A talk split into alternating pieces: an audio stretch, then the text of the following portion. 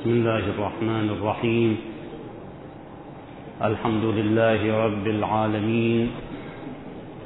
وصلى الله على محمد وآله الطيبين الطاهرين.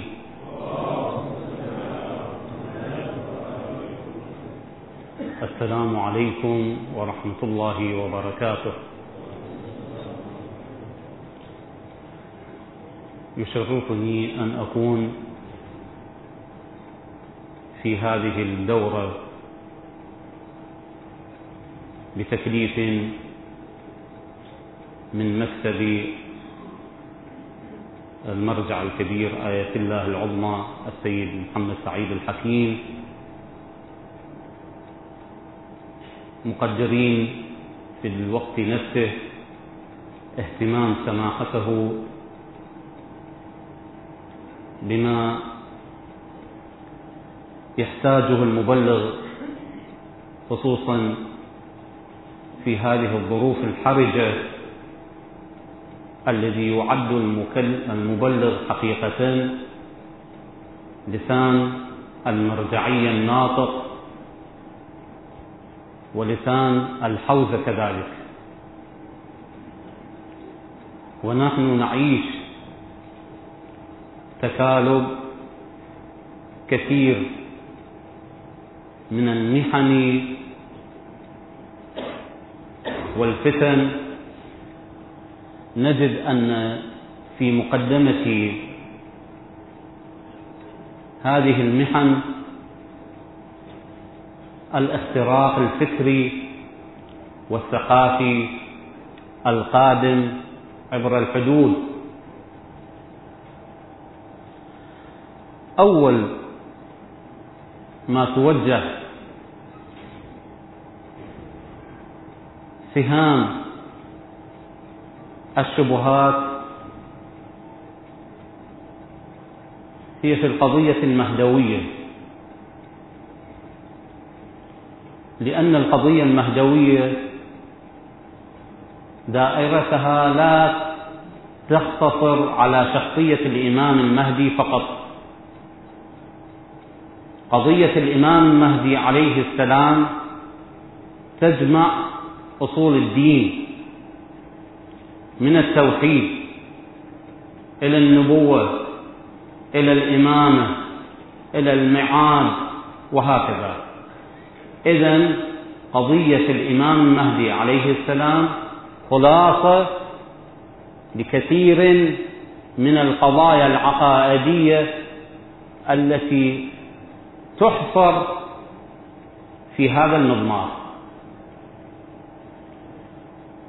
ومن هذا المنطلق تجد أن الشبهات المهدوية أكثر من غيرها.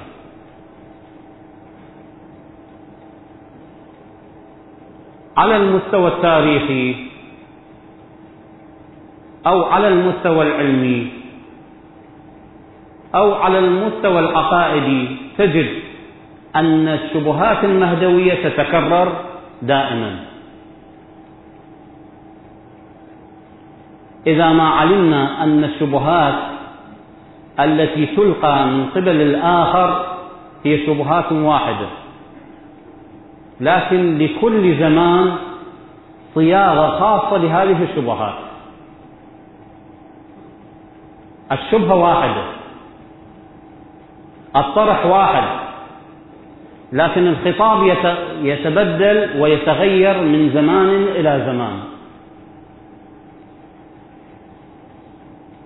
الأزمة في الخطاب. الأزمة في الخطاب الديني. وقد يستشكل البعض أنه كيف يكون أو كيف تكون هناك أزمة في الخطاب الديني. الأزمة في الخطاب الديني على أساس المتلقي. لأننا للأسف الشديد إذا أردنا أن نطرح قضية معينة نطرحها وكأن المخاطب هو الذي قبل مئتين عام. لا نراعي مستوى المخاطب ولا نراعي مستوى التثقيف. الآن كثير من الشبهات تصدر على أساس الخطاب. على أساس الطرح. المشكلة في الطرح وليس المشكلة في الشبهة. الشبهة واحدة. الشبهة هي واحدة لكن باستطاعة هؤلاء أن يصدروا شبهاتهم على أساس الخطاب. ولذلك تجد اليوم مراكز تهتم في الخطاب الديني على المستوى العلماني مراكز أسست لتصدير شبهات دينية. وكتبت وكتبت هناك كتب حقيقة كتب. هي الشبهة واحدة ولكن الخطاب متعدد. ولذلك حاولوا أن يغزوا عقول وثقافات الجيل. الجيل يطلب منا خطاب جديد. لأن الثقافة جديدة. عندنا ما يمكن أن نقنع أجيالنا ولكن ليس نملك الآلية الحقيقية لإقناع المخاطب. وهذه أزمة. أزمة حقيقة. نحن لا نريد أن نتكلم إلى الأكاديمي بلسان الحوزوي. نعم. في مجال البحث العلمي نتباحث ونستخدم الأصول ونستخدم المصطلحات الحوزوية ممكن. أما بالنسبة للأكاديمي أو بالنسبة إلى الشاب لا يفهم ذلك. ولذا تجده ينفر. لا يريد أن يسمع. لكن حاول أن تصيغ هذه الخطابات بصياغة جديدة. تجد أن الشاب المثقف يتابع. يأتي معك.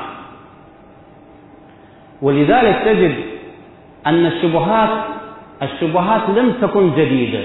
إنما الطرح جديد. الإلقاء جديد.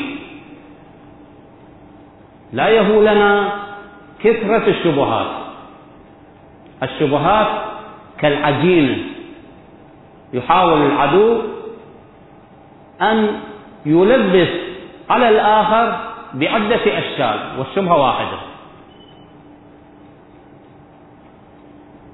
ولذا تجد أن هناك شبهات وردت من بعض الدول في خصوص القضية المهدوية. وجهت إلى الحوزات العلمية على أنها شبهات جديدة لكن هي حقيقة لم تكن جديدة. إنما الصياغات جديدة قوالب جديدة. ولذلك نحن لا نريد أن نضخم الشبهة بما هي شبهة إنما نحن نحاول أن نسيطر على الآلية على آلية الخطاب. ورد الشبهات من اليمن. عدة شبهات تقريبا تسعين شبهة من مراكز علمية في اليمن. وردت إلى الحوزات العلمية. هذه الشبهات تتعلق بقضية الإمام المهدي عليه السلام. لكن محاولة صياغة هذه الشبهات صياغة جديدة وإلا هي شبهات قديمة. الشبهات قديمة لكن آلية الطرح جديد.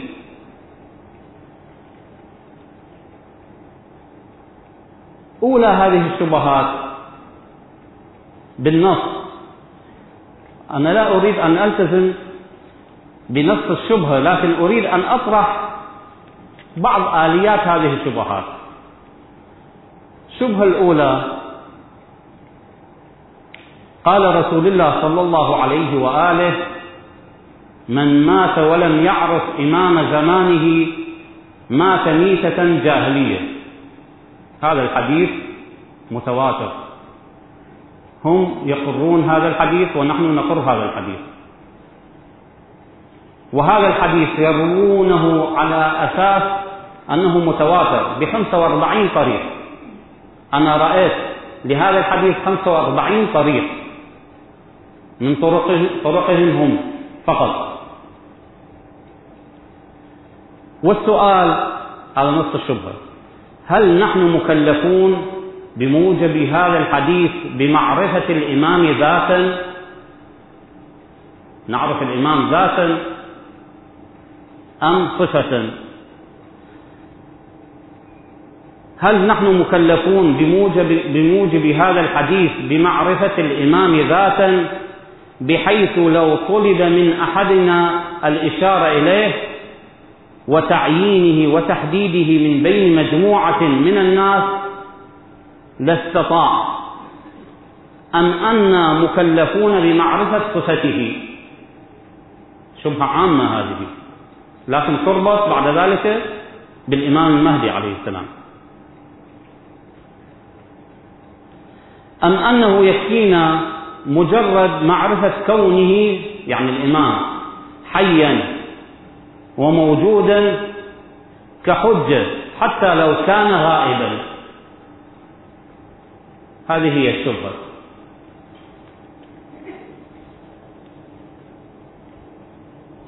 طبعا عدة شبهات ولكن خلاصة هذه الشبهة.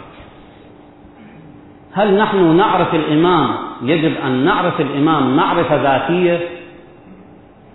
أن نعرفه على أساس صفته فقط.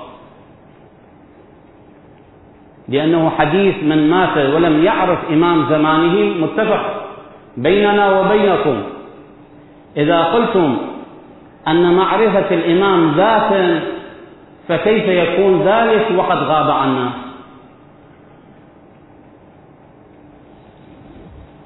نحن نقول خلاصة هذه الإجابة على هذه الشبهة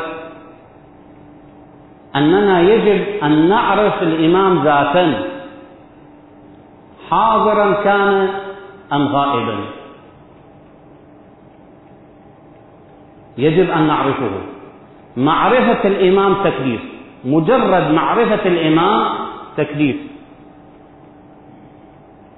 لا نكتفي بمعرفة الإمام صفة.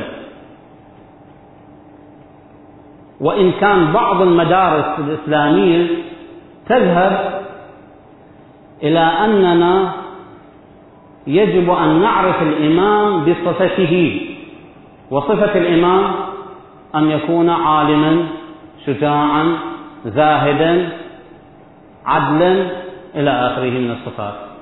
لكن من هو؟ نحن لم نكن مكلفون أن نعرف من هو. أن نعرف هذه الصفات. إذا انطبقت هذه الصفات على هذا الشخص نقول هو هذا الإمام. هذه خلاصة آراء بعض مدارس الأشاعرة وحتى بعض مدارس المعتزلة تأثرت بذلك. أن نعرف الإمام صفة لا يهمنا أن نعرفه ذاتا. من هو؟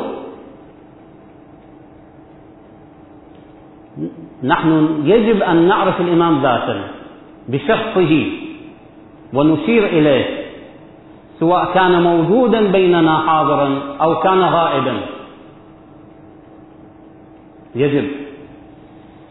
ولذلك فيما يخص الإمام المهدي عجل الله فرجه الشريف وردت علامات ظهور علامات ظهور تؤكد أن هذه العلامات لهذا العصر وليس لغيره. هذه العلامات يتفق معنا بعض المدارس. تتفق معنا في هذه العلامات وفي تعداد هذه العلامات. ولكن مشكلة هذه المدارس تحاول أن تصدر هذه العلامات إلى جهة أخرى باعتبار أن هذه العلامات ليست علامات ظهور إنما هي علامات إشراط الساعة. علامات لإشراط الساعة. ولذا تجد في ثقافة المدارس الأخرى حينما يعددون علامات الظهور لا يقولون علامات ظهور يقولون علامات إشراط الساعة. علامات إشراط الساعة. ولذا تجد كتب الآن في الفترة الأخيرة طبعت كتب في هذا المجال. تحاول أن تؤكد أن هذه العلامات هي علامات للساعة وليس لظهور الإمام. خلط بين علامات الساعة وعلامات الظهور. هذه ثقافة ثقافة جديدة. هذه الثقافة ثقافة جديدة حقيقة. الآن وجهت هذه المدارس عدة كتب طبعت وصدرت على أن ما نلاحظه وأن ما نقرأه من علامات هي علامات إشراق ساعة وليست علامات ظهور. والسبب في ذلك واضح. حتى تبعد أو تبعد الذهنية الإسلامية عن التفكير بوجود إمام غائب يظهر فيما بعد على أساس هذه العلامات.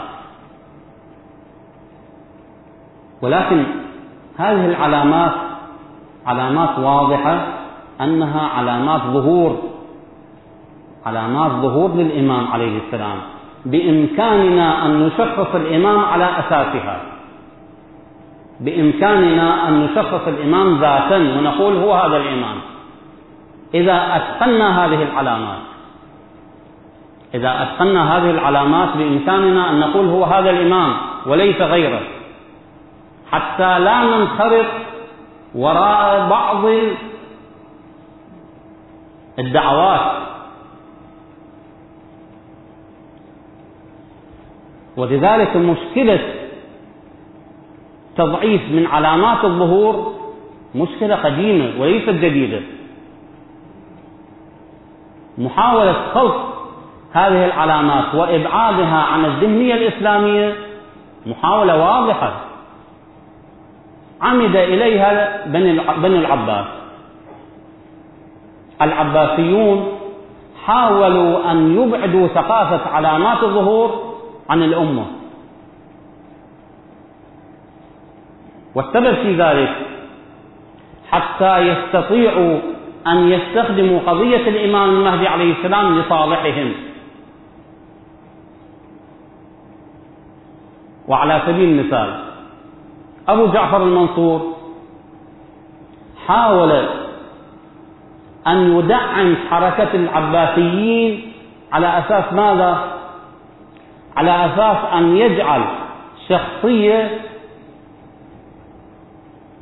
باعتبارها شخصية الإمام المهدي وهي محمد النفس الزكية الذي يسمى بالإمام في المصطلح العباسي وفي الثقافة العباسية يسمى محمد النفس الزكية الإمام الإمام المهدي. وحاول أبو جعفر المنصور أن يدعو لهذه الشخصية. وأن يؤكد أن محمد النفس الزكية هو هذا الإمام الموعود. طبعا هاي محاولة التفاف على قضية الإمام المهدي. محاولة التفاف محمد النفس الزكية بعد ذلك صار معارضا لأبي جعفر المنصور. أبو جعفر المنصور مع أن هذا يعارضه لكن حاول أن يؤكد على أن هذه الشخصية هي شخصية الإمام المهدي. لأن اسمه محمد ابن عبد الله. لاحظوا. هذه الثقافة التي حاول أن يصدرها العباسيون على أن الإمام المهدي محمد ابن عبد الله. على أساس روايات اسمه اسمي واسم أبيه اسم أبي. عن النبي صلى الله عليه وآله. اسمه اسمي واسم أبيه اسم أبي. ولذلك محمد بن عبد الله بن الحسن هو الإمام المهدي حسب دعوى أبو جعفر المنصور. محاولة منه لتطويق قضية الإمام المهدي وإبعاد الذهنية الإسلامية عن قضية الإمام المهدي حقيقة. محمد النفس الزكية بعد ذلك خرج على أبي جعفر المنصور وقاتل أبو جعفر المنصور وقتل على يد أبي جعفر المنصور وانتهت القضية. وأشاع أبو جعفر المنصور على أن هذا المسمى بالمهدي قد قتل. انتهت. فلا مهدي بعد اليوم. السبب في ذلك حاول أبو جعفر المنصور أن يستغل سذاجة المجتمع. لأنه الذهنية الإسلامية فارغة عن علامات الظهور فارغة عن مشخصات الإمام المهدي. ساذجة ذهنية ساذجة عقلية خاوية. حاول العباسيون أن يصدروا ثقافتهم المهدوية بثقافة معكوسة. أبو جعفر المنصور إنسان لم يكن إنسانا بسيطا أو ساذجا. إنسان حاول أن يصدر ثقافة الأمة على أساس أذواقه ومشتهياته. ولذلك حاول أن يتلاعب في قضية الإمام المهدي. حاول أن يتلاعب فيها. فادعى على أن محمد النفس الزكية هو المهدي المنتظر. فلما قتل قال انتهت المهدوية بعد ذلك. انتهت. لكن أراد أن يستفيد مرة أخرى. أثار قضية الإمام المهدي أثار قضية المهدوية وقال على أن ابنه محمد الملقب بالمهدي العباسي هو هذا المهدي الموعود المرتجى. باعتبار أن المهدي العباسي محمد وأبو جعفر المنصور عبد الله فمحمد ابن عبد الله. وشاعت القضية على أنها قضية مهدوية عباسية صرفة وحاول أن يستغل وحاول أن يسقط على أساس هذه الرؤية. بأن المهدي المنتظر هو هذا ولدي وليس محمد النفس الزكية. لأن المهدي حي. لاحظوا. يعني يحاول أبو جعفر المنصور أن يحول رأي الأمة من قضية إلى قضية. قتل محمد النفس الزكية وقال قتل المهدي ثم أراد أن يستفيد من قضية الإمام المهدي فقال أن ولدي هو هو المهدي. إذا التعاطي مع علامات الظهور تعاطي جدا مهم. ولذلك الإمام الصادق عليه السلام أكد على ذلك وأكد على هذه الثقافة وقال إذا عرفت العلامة لا يهمك بعد ذلك تقدم هذا الأمر أو تأخر. اعرف العلامة إذا عرفت العلامة لا يهمك بعد ذلك. تقدم هذا الأمر أم تأخر إذا التثقيف على علامات الظهور تثقيف مهم. تثقيف مهم.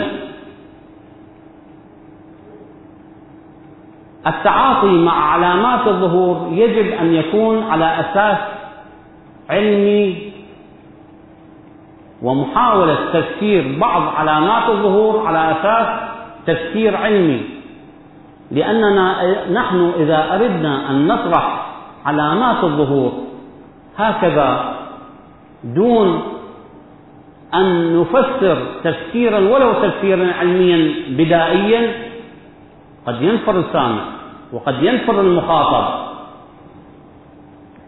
لأن السامع إنسان شاب مثقف يحاول أن يتابع هل أن هذه علامات الظهور مبنية على أساس علمي أم على أساس إعجازي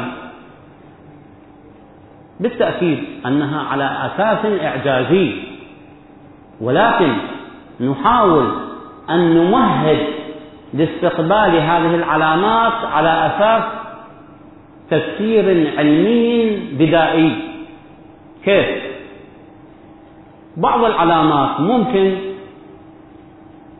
أن تصطدم مع العقل مع الطبيعة خلاف الطبيعة. شروق الشمس من مغربها كيف يحدث؟ حينما تطرح هذه القضية إلى جيل من الشباب أو إلى جيل أكاديمي تقول كيف تطرح كيف تشرق الشمس من المغرب. خلاف الطبيعة. هل هو أمر إعجازي أم أمر طبيعي؟ نقول نعم أمر إعجازي. نسلم أنه أمر إعجازي لكن نحتاج إلى تفسير علمي إقناعي. لنفترض أن ظهور المذنب حينما يظهر والعلامات تؤكد على ظهور المذنب. ظهور المذنب قبيل ظهور الإمام عليه السلام بشهرين أو ثلاثة أشهر. تكون هناك حالات جديدة حالات كونية جديدة علامات سماوية جديدة تحدث. ظهور المذنب تؤكد عليه كثير من الروايات تهتم فيه كثير من الروايات. لماذا هذا التركيز؟ ولماذا هذا الاهتمام على ظهور المذنب؟ سوف تحدث هناك حالات كونية جديدة. ولذلك تجد أن الروايات تؤكد أن المذنب سيظهر وأنه سيؤكد على قضية ظهور الإمام عليه السلام بشهرين أو ثلاثة أشهر. ظهور المذنب له اهتمام خاص في الروايات في ثقافة علامات الظهور. نحاول أن نفسر تفسيرا علميا بدائيا ولو إقناعيا للآخر. لا نريد أن نفرض عليه نقول هذا إعجاز. نعم هو إعجاز. أنا وأنت نسلم إلى ذلك. نقول نعم قضية إعجازية ولكن نحتاج إلى تفسير علمي. في قضية ظهور المذنب وعلاقته بشروق الشمس أو طلوع الشمس من مغربها. نحاول أن نصور أن المذنب على أساس مغناطيس يدور حول الأرض والأرض نجعلها كرة أيضا مغناطيسية باعتبار أن الأرض لها قطبان مغناطيسيان قطب جنوبي وقطب شمالي مغناطيسية الأرض لأن مغناطيسية الأرض تتحكم في كثير من القضايا الكونية. كثير من القضايا الكونية مغناطيسية الأرض تتحكم فيها. نصور أن الأرض كرة مغناطيسية فيها قطبان قطب شمالي وقطب جنوبي. والمذنب أيضا له قطبان قطب شمالي وقطب جنوبي. فلو جار هذا المذنب حول الأرض بدورات متتابعة. بالتأكيد أن هناك سيكون خلل في مغناطيسية الأرض. سيكون هناك تنافر بين قطبين. واضح. القطب الشمالي للمغناطيسية المذنب ينافر القطب الشمالي لمغناطيسية الأرض حينما يصل القطب الشمالي. إلى القطب الشمالي ويلتقيان ستكون هناك ماذا؟ تنافر حالة تنافر هذه حالة التنافر ستؤدي إلى تحرك الأرض. هذه الحركة ستؤدي إلى إيجاد تغيرات في شروق الشمس. لأنه الأرض نصورها كرة ثابتة. لكنه تدور على أساس مدار ثابت. هذا الظهور ظهور المذنب له أثر في قضية طلوع الشمس من حيث تغير مدارات الأرض قليلا أو كثيرا. ولذلك ستجد هناك تفسير علمي لعلاقة ظهور المذنب مع طلوع الشمس من مغربها. هذا تفسير. تفسير آخر. ارتفاع درجة الحرارة. الآن نلمسه حاليا. الشتاء غير هذا الشتاء يعني شتاءنا الآن غير الشتاء الذي قبل عشر سنين. وعشر سنين لا يختلف كثيرا عن أكثر من عشرين سنة وهكذا. الشتاء غير هذا الشتاء. درجة الحرارة درجة حرارة الأرض ترتفع يوم بعد يوم سنة بعد سنة. صيفنا هذا هو أشد حرارة من الصيف العام الماضي ولعل الصيف القادم أكثر حرارة من هذا الصيف وهكذا. ارتفاع درجة الحرارة له أثر أيضا في علامات الظهور. الاحتباس الحراري له أثر في ارتفاع درجات الحرارة. يعني يجب أن نقرأ علامات الظهور على أساس علمي. يعني لا يمكن أن نقنع بعض الشباب أن نقول أن هذه إعجازات. نعم إعجازات ولكن يجب أن نفسرها على أساس علمي. الاحتباس الحراري له أثر في ارتفاع درجات الحرارة. الاحتباس الحراري بمعنى درجات الحرارة في بواطن الأرض ترتفع يوم بعد يوم. ولذلك تجد أن التجارب النووية مؤخرا أثرت على درجات حرارة الأرض بواطن حرارة الأرض فارتفعت. هذا الارتفاع في درجات الحرارة سيؤثر بالتأكيد على أيضا مغناطيسية الأرض. إذا أثر على مغناطيسية الأرض سيكون هناك تخلل في مدارات الأرض. بعض الشيء. ولذلك سيجد المشاهد أن تخلف حركة الأرض حين مرور هذه المغناطيسية مغناطيسية المذنب مثلا. على هذه المغناطيسية مغناطيسية الأرض ستتوقف بعض الشيء.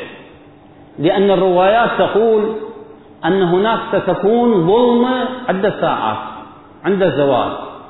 ستكون هناك ظلمة تتوقف فيها الشمس. تتوقف فيها الشمس. هذه الظلمة لا تستغرق عدة ساعات ولذلك تجد أن هناك سيكون تخلف حركة الأرض عن مدار الشمس بعض الساعات. فإذا تخلفت سنجد أن ظهور الشمس بعد ذلك سيكون من المغرب بعدة ساعات بساعتين أو ثلاث ساعات. ستكون هناك تغيرات في ظهور الشمس. الشمس ثابتة ولكن التغير سيكون على الأرض على أساس مغناطيسية الأرض على أساس تخلخل في مدارات الأرض. إذا يجب أن نقرأ علامات الظهور على أقل تقدير بشيء من العلمية بشيء من الإقناع العلمي. إذا أردنا أن نظهر أو نقنع الآخر نقنعه على أساس المعطيات الفيزيائية لا على أساس أن القضية قضية إعجازية فقط. نعم القضية إعجازية آمنا وسلمنا نحن. ولكن للآخر ماذا نخاطبه؟ آلية الخطاب يجب أن تتغير. آلية الفهم يجب أن تتغير. ولذلك الشبهات من أين تأتي؟ تأتي من مشكلة الخطاب. مشكلة الخطاب الديني. قضية أخرى في علامات الظهور. إضافة إلى القضية العلمية والقراءات العلمية أن مسألة علامات الظهور ونحن باعتبار محضر محضر حوزوي. علامات الظهور. لا يمكن أن نتشدد في أسانيد علامات الظهور. صحيح أن الأسانيد هي آلية للاستنباط الفقهي والأصولي. الرواية لا تقبل إلا إذا كانت صحيحة السند. الفقيه لا يمكن أن يفتي إلا إذا استطاع أن يعثر على رواية صحيحة السند. فيستنبط من خلالها الحكم الفقهي لكن علامات الظهور هل تخضع إلى هذا القانون؟ قانون التشدد السندي قانون التشدد السندي هل نخضعه لعلامات الظهور؟ أنا لا أجد ضرورة إلى الالتزام بالتشددات السندية في علامات الظهور لماذا؟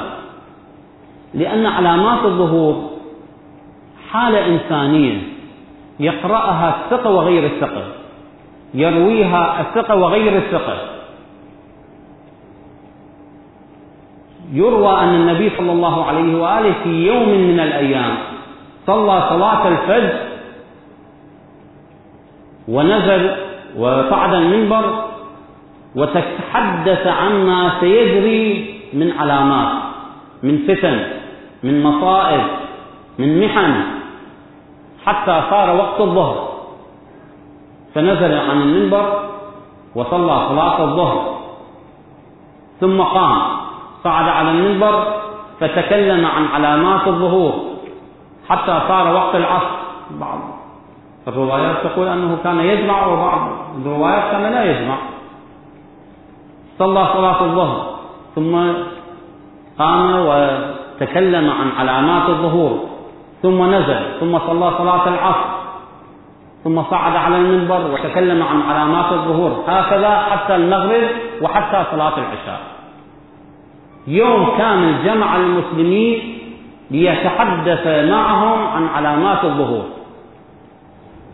بالتأكيد هذا المجمع الإسلامي هذا المجتمع المسلمين يستمعون إلى علامات الظهور بتطلع لأن الإنسان دائما مجبول على معرفة المستقبل. دائما يتطلع لمعرفة المستقبل. فلذلك يروي علامات الظهور الثقة وغير الثقة. تجد أن علامات الظهور يشترك برواياتها الثقة وغير الثقة. ولذلك من غير العلمي ومن غير العملي أيضا أن نلتزم بالتشددات السندية في علامات الظهور. مثلا خروج السفياني. إذا كان هذا السند صحيح أو غير صحيح. أنا لا يهمني أن السند صحيح أو غير صحيح. الذي يهمني أن حالة السفياني حالة لا بد أن تتحقق. حقيقة تتحقق. ولذلك لا أريد أن أبحث عن على عن أسانيد علامات الظهور بحيث أعزل عن علامات الظهور كثير من الروايات التي لا تخضع للتشدد السندي. إذا أخضعناها للتشدد السندي ثلاثة أرباع من علامات الظهور تطرح. هذا على المستوى العملي غير مقبول. لأن القضية قضية إنسانية. كل إنسان يتطلع للمستقبل كل إنسان يريد أن يعرف ما ينتظره من مستقبل من أمور مبهمة. ولذلك يروي هذه العلامات حتى غير الثقات وبعض العلماء يكتفون بروايات علامات الظهور روي أنه كذا وكذا. إذا التشدد السندي لا حاجة لنا به في معاملتنا لعلامات الظهور. ولذلك تجد أن الكثير يتساءل إذا كانت هذه الروايات غير صحيحة فلماذا نتعامل معها؟ ولماذا نقبلها؟ نحن نقول قبولنا لها ليس على أساس اليقين وليس قبولا قطعيا. إنما قبولا احتماليا عقلائيا. قبولنا لها احتمال عقلائي. حينما ينصحني أحد الأشخاص لا أعرفه يقول في هذا الطريق الذي ستلاقيه هناك وحش في هذا الطريق وقد يتعرض لك هذا الوحش فلا تذهب على هذا الطريق. العقلاء يقبلون من هذا حتى لو كان غير ثقة. أقول لا أنا يجب أن أتحقق هذا ثقة أم غير ثقة. حتى أذهب إلى هذا الطريق أو لا أذهب. المسألة مسألة عقلائية. علامات الظهور مسألة مستقبل. نحن نحتاط لهذه العلامات. نحن نتعاطى مع هذه العلامات على أساس الاحتمال العقلائي وليس على أساس اليقين. نعم وردت بعض علامات الظهور عن طريق أهل البيت عليهم السلام بأسانيد صحيحة محتومة لا يمكن النقاش فيها. أما بعض العلامات وجزئيات العلامات وتفاصيل العلامات لا يهمني التشدد السندي فيها. هذا شيء. الشيء الآخر يجب أن نمثل ثقافة علامات الظهور في مجتمعنا. خصوصا ونحن نعيش هذه الأزمات. أزمات عدة تكالب الآخرين علينا. قد يدب اليأس إلى قلوب الناس يدب عدم الأمل عدم التفاعل مع المستقبل.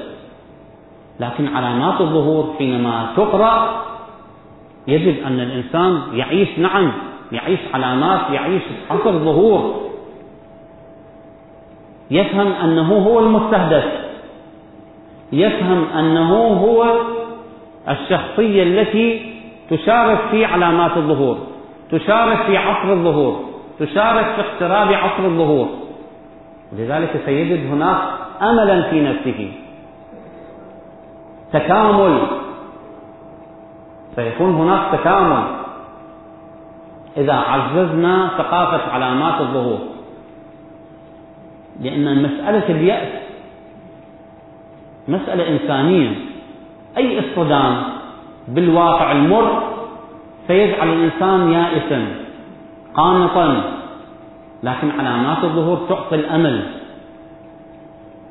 تعطي أمل. تجعل تكامل تجعل نموذج في شخصية الإنسان. ولذلك أهل البيت عليه السلام يؤكدون على هذه العلامات. يؤكدون ويجعلونها جزء من الانتظار. أن يكون الإنسان منتظرا. أن الأمر قريب أن وعد الله قريب أن ظهور الإمام عليه السلام قريب إن شاء الله. لا تيأس. لا تيأس. هذه هي بدايات إن شاء الله بدايات عصر ظهور. هكذا نحاول أن نثقف الآخرين نثقف المجتمع على أن علامات الظهور علامات حتمية على أننا نعيش نحن عصر الظهور على أننا نحن أحد هذه المفردات مفردات علامات الظهور. ولذلك التمكين من ثقافة علامات الظهور جدا ضروري ومهم. وعدة شبهات. لا نريد أن نتعرض إلى كل الشبهات لأن الوقت محدود. ومسألة الإمام المهدي عليه السلام لا تحصر في ساعة أو ساعتين وإنما القضية قضية دائرة واسعة جدا. حياة الإمام غيبة الإمام التعاطي مع مسألة الإمام التعاطي مع علامات الظهور تأخذ زمنا امتداديا لا يمكن حصره في ساعة أو أكثر. ولذلك نرجع ما سنتحدث عنه بإذن الله تعالى في محاضرات قادمة.